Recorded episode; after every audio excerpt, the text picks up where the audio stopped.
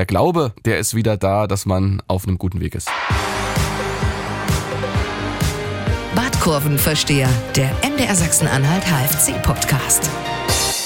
Hallo und herzlich willkommen zum Badkurvenvorsteher, dem Fußball-Podcast von MDR Sachsen-Anhalt über den Hallischen Fußballclub. Mein Name ist Daniel George. Ich sitze hier heute am Sonntagvormittag. Die Uhr zeigt 10.46 Uhr, ist noch nicht zurückgestellt, es ist 9.46 Uhr. Und mir zugeschaltet aus Halle, Stefan Weitling. Guten Morgen, Daniel. So besondere Spiele erfordern besondere Richtig. Aufnahmezeitpunkte. Da müssen wir Sonntag rein. Da müssen wir Sonntag rein, da müssen wir Sonntag aufnehmen. Denn der Hallische Fußballclub hat ein Fußballspiel gewonnen.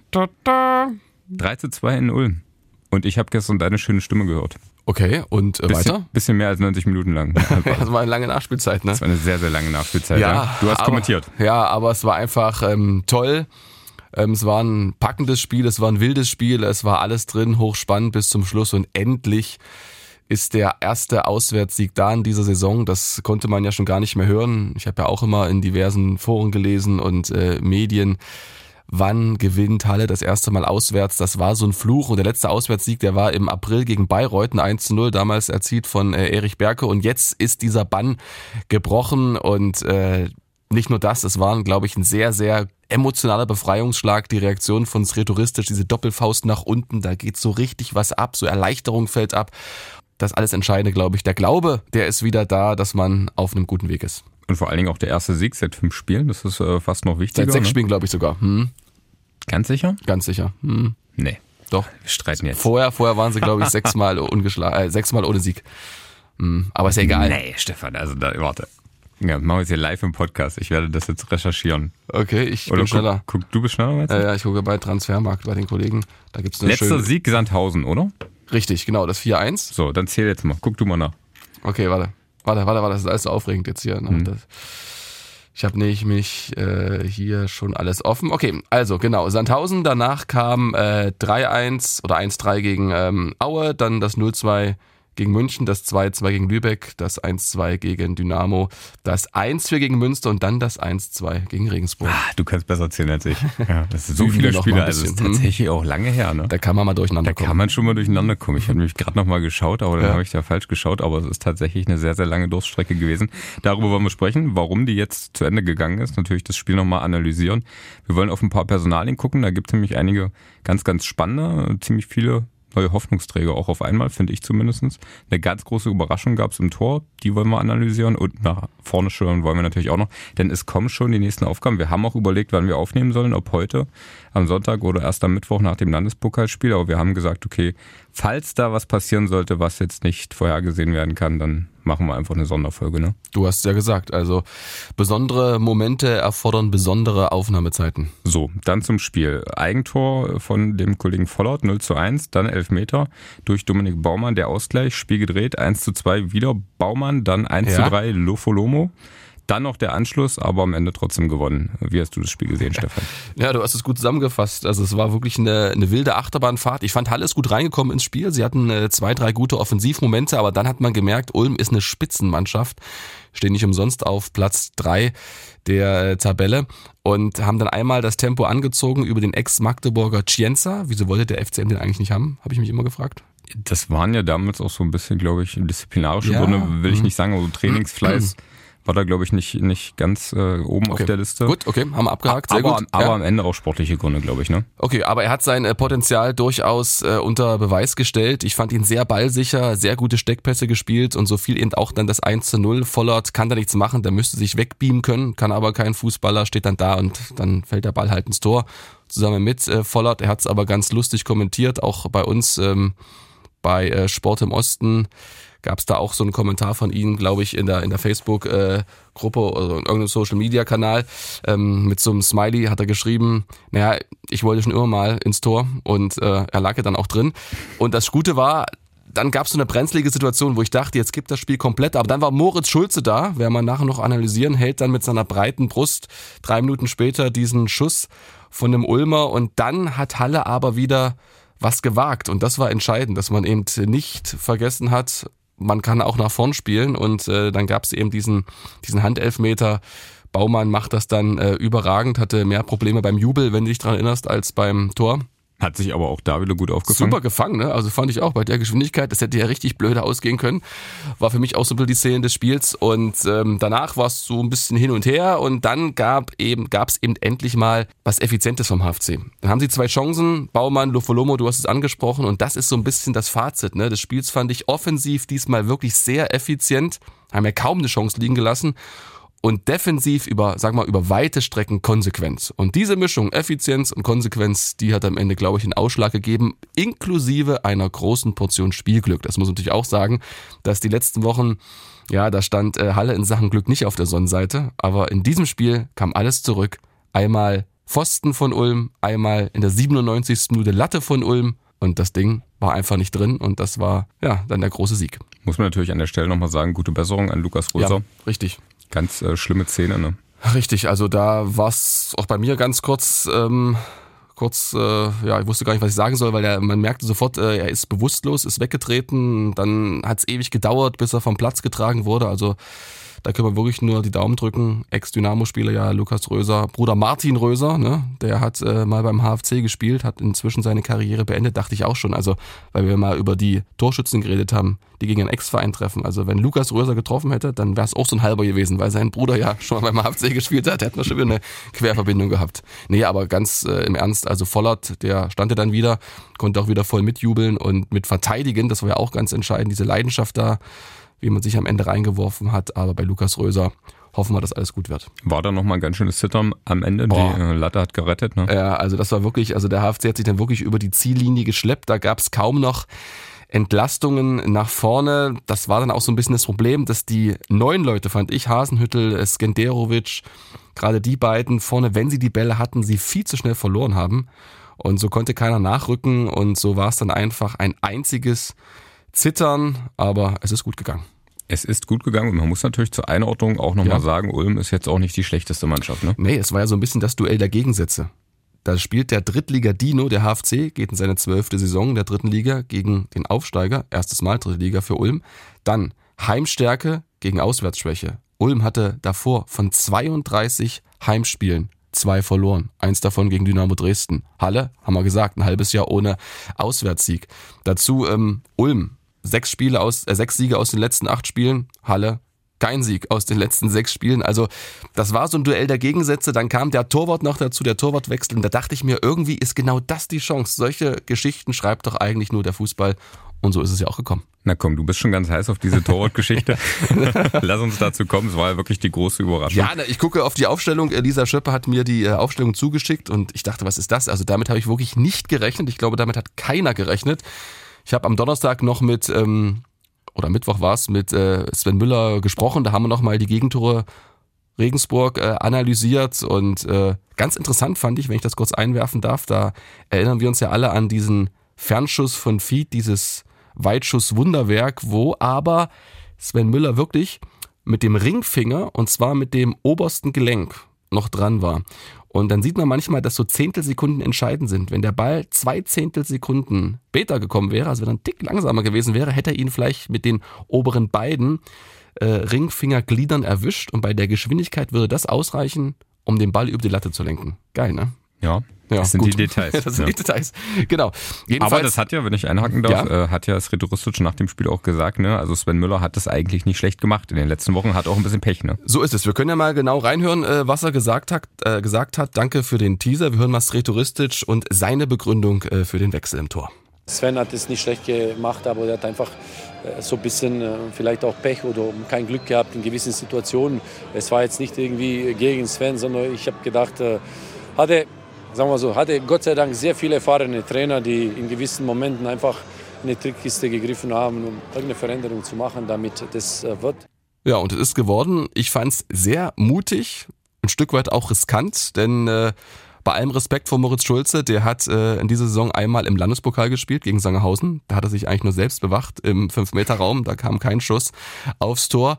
Und äh, sein letztes Pflichtspiel war in der Oberliga Westfalen im Mai mit Paderborn zweiter Mannschaft. Von Paderborn ist er ja nach Halle gewechselt äh, gegen Gütersloh. Also da fehlte schon die Spielpraxis. Er hat es gut gemacht, keine Frage. Aber ähm, wenn das schiefgegangen wäre, puh, da im Interview zu stehen, das wäre schwierig gewesen. Und ähm, es ist auch sehr bitter für Sven Müller, weil es eigentlich rein faktisch keinen Grund gab, denn nach seinen Patzern gegen Münster hat dann Regensburg für mich erstmal keinen Fehler gemacht und hat also was wir angesprochen haben, sein Selbstvertrauen sofort wieder gewonnen.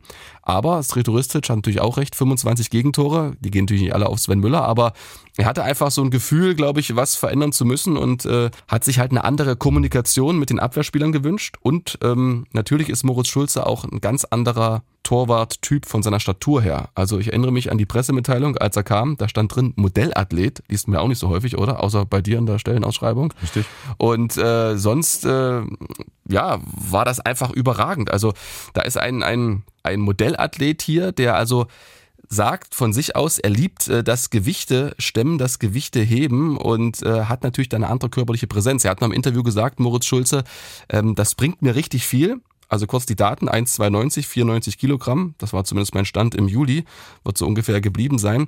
Und das bringt dir halt bei Ecken richtig viel. Wenn du da so wuchtig rauskommst, da kriegt der Gegner auch Respekt. Und im 1 gegen 1, das haben wir gesehen, nach der Torchance, nach dem äh, 1 zu 0 für Ulm, sagt er einfach, wenn du dich breit machst, und er ist nun mal breit, dann fragt sich der Stürmer, wohin soll ich eigentlich noch schießen?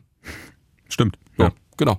Und ähm, wenn wir uns auf seine, auf seine Trainer konzentrieren, die ihn sozusagen ähm, ein Stück weit begleitet haben, es gibt ja immer Torwarttrainer, aber natürlich auch Cheftrainer, dann äh, ist es eine Top-Ausbildung. Er hat ja bei der U19 von RB Leipzig gespielt unter Ralf Rangnick und unter Julian Nagelsmann, das ist Bundestrainer, ähm, hat also dabei den Profis mittrainiert und bei Paderborn war es Baumgart und Kwasniok. Also da hat man schon viel aufgesaugt und Marian Unger sagt, der hat unglaubliches Potenzial und jetzt muss er quasi leisten und performen. Und ich finde, das hat er gut gemacht. Bis beim 2-3, das Gegentor, was du angesprochen hast, fand ich so ein bisschen, den muss er nicht so riskant spielen auf äh, Zazar, der lässt ihn dann klatschen. Das war auch nicht so gewollt, war ein Missverständnis zwischen Lofoloma, er sollte länger kommen und dann spritzt der Meier dazwischen. Das war ein bisschen blöd, aber sonst ähm, kann ich ihm eigentlich keinen Vorwurf machen. Und es war sein erstes Drittligaspiel, ne? Stimmt, richtig. Also da ist sich auch die Pumpe ordentlich an. Und äh, dafür hat er es gut gemacht. Gute Abstöße, wuchtige Abstöße und hat auch viel Ruhe ausgestrahlt. Trotzdem finde ich, ist es jetzt fürs Retouristisch echt schwer. Was machst du jetzt im Pokal? Stellst du Müller rein? Weil ja eigentlich immer der, der nicht in der Liga spielt, im Pokal spielt? Oder lässt du Schulze drin und gibst ihm weiter Spielpraxis? Also das ist jetzt die große Frage. Also ich glaube, er hält an Schulze fest, weil der Erfolg hat ihm recht gegeben. Weiß ich nicht, das finde ich ja, ja, spannend. Also erstmal, vielleicht hast du in der Woche noch die Chance, nochmal nachzufragen ja. beim, beim, Trainer, ähm, diese Trickkiste, die er da von seinen Trainern gelernt hat, also an wen er da gedacht hat in dem Moment vielleicht auch. Ja, das ist eine spannend. gute Frage. Hm. Und dann hat es für mich schon so angehört, weil er ja gesagt hat, für dieses eine Spiel war das die Entscheidung, als ob es jetzt vielleicht doch wieder einen Weg zurückgeben könnte. Also ist auf jeden Fall spannend, ja, hast du recht. Naja, zumal er hat ja auch noch gesagt, er wollte Sven Müller ein bisschen Ruhe gönnen, ihn aus der Schusslinie nehmen. Ich fand gar nicht, dass Sven Müller in der Schusslinie stand. Also das war auch so ein bisschen, also wenn ich Sven Müller wäre, da müsste ich schon wirklich äh, ordentlich schlucken, weil die Argumente, okay, es ist der Trainer, er kann entscheiden, aber wirklich richtig stichhaltig und äh, mit Fakten unterlegt waren sie nicht. Aber manchmal ist es so, manchmal lässt man sich aus der Emotion, aus dem Bauch ähm, leiten und ähm, es ist ja einfach so, du, du machst irgendwas anders und ähm, vielleicht guckt äh, der Schulze anders, der schreit den Vollert anders an und dann funktioniert es auf einmal. Also das fand ich schon auffällig, dass er sehr präsent war. Ja, am Anfang vor allem, das hast du gehört und ich glaube, das wusste er auch. Er muss natürlich jetzt ein Zeichen setzen, er kann sich da hinten nicht verkrümeln, sondern es ging über die Außenmikros, da hat er rumgebrüllt.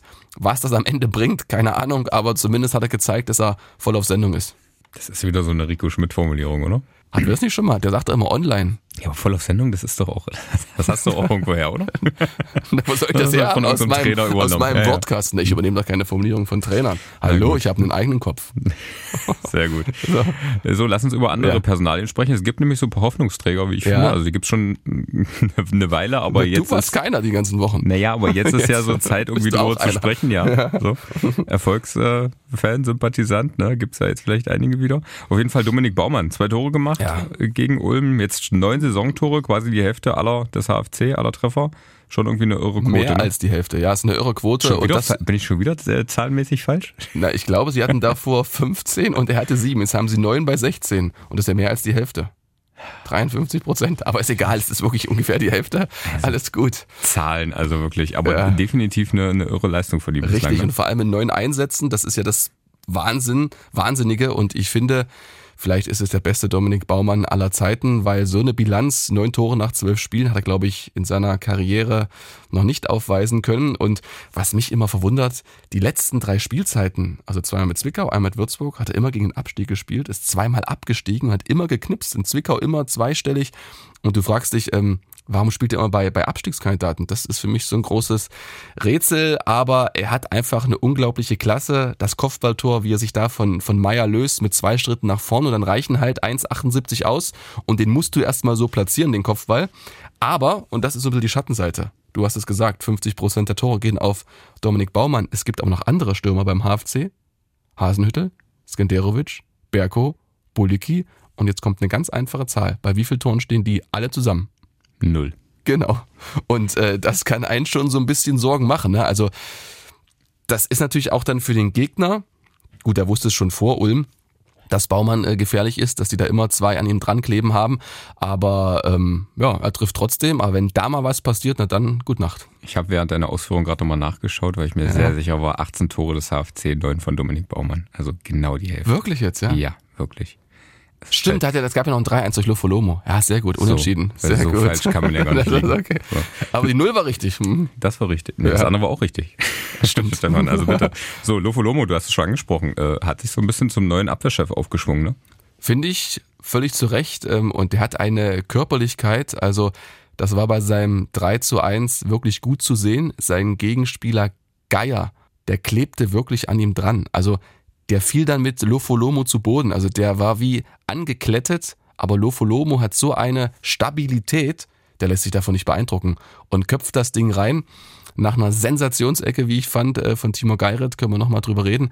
Und ähm, nicht nur das, Lofolomo ist auch hinten wirklich kompromisslos. Er klärt manchmal ein bisschen unkonventionell. Das war dann teilweise wirklich ein bisschen chaotisch.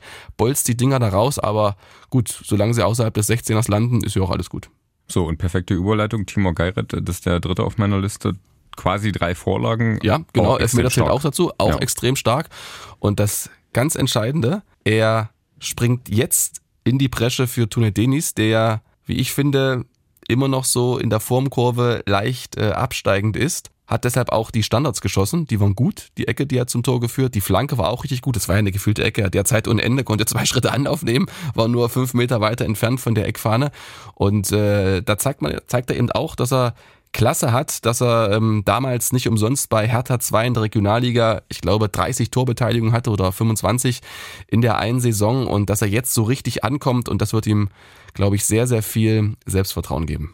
Viele Hoffnungsträger plus Halimi. Stand auch im Kader wieder, ne? Genau, und eigentlich war es gut so, weil er hat eine sehr gute Trainingswoche gehabt, wie ich fand. Ich habe ihn am Mittwoch beobachtet. Er ist unglaublich wendig. Auf engstem Raum hat er sich da durchgesetzt gegen zwei Gegenspieler. Also er ist auf jeden Fall ein belebendes Element, aber nach seiner Syndesmosebandverletzung erst äh, eine gute Woche im Mannschaftstraining und deshalb war es eigentlich gut so, wie das Spiel lief. Halle musste hinten verteidigen. Da kannst du natürlich nicht so ein ähm, etwas von der Körperstatur kleineren und leichteren Halimi bringen. Da brauchtest du Kanten wie Jenetski und wie sie alle heißen.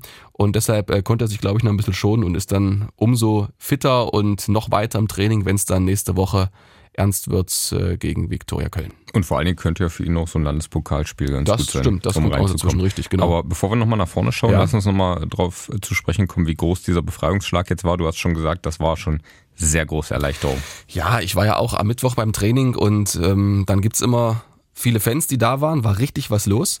Und da habe ich mich natürlich auch umgehört. Wir hatten ja am Montag auch im Podcast äh, zwei Stimmen und ähm, ja, da war schon wirklich eine Unruhe da, es war Unzufriedenheit da. Ristet stand schon ordentlich in der Kritik. Die Fans haben viele Personalien äh, nicht verstanden, warum Denis spielt, warum äh, Berko spielt und habe ich dann auch mit dem Trainer unterhalten und das war ganz interessant. Tuna Denis, ich habe es angesprochen, Formkurve müsste mal wieder so ein bisschen nach oben gehen.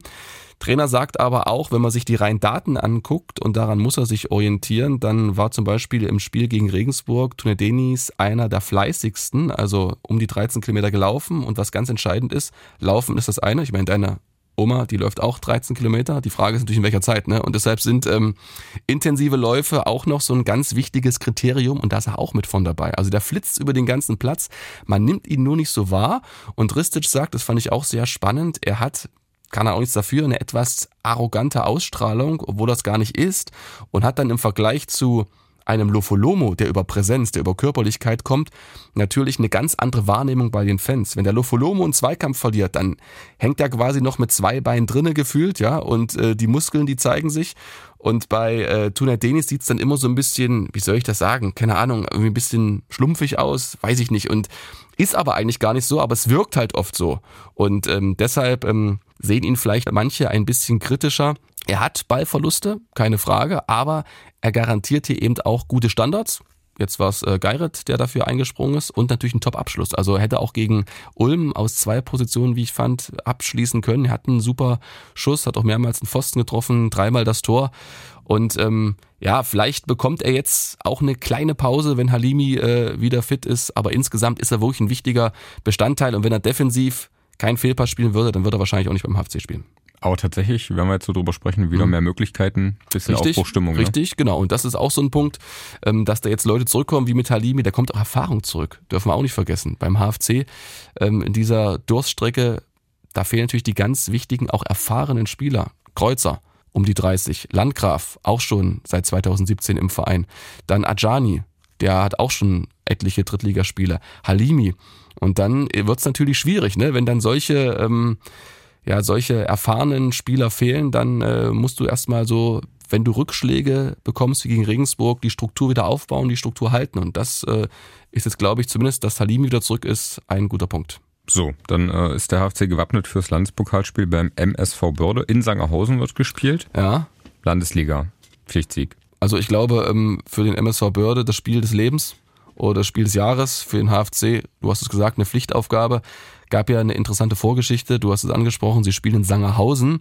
Eigentlich ähm, hätte der MSV Börde natürlich gerne im eigenen Stadion, das heißt Gutsmutsstadion gespielt, aber da haben sie nach großem zeitlichen Aufwand festgestellt, nee, das geht nicht und äh, wir haben auch nicht das Geld umzuziehen ins äh, größere Heinrich-Germer-Stadion. Deshalb stand das Spiel auch lange auf der Kippe, ob es vielleicht irgendwie am grünen Tisch entschieden wird, dann natürlich für den HFC, aber dann haben sich alle Gott sei Dank geeinigt. Ähm, auch der Landesverband der Fußballverband Sachsen-Anhalt hat mitgeholfen. Jetzt wird in Sangerhausen gespielt.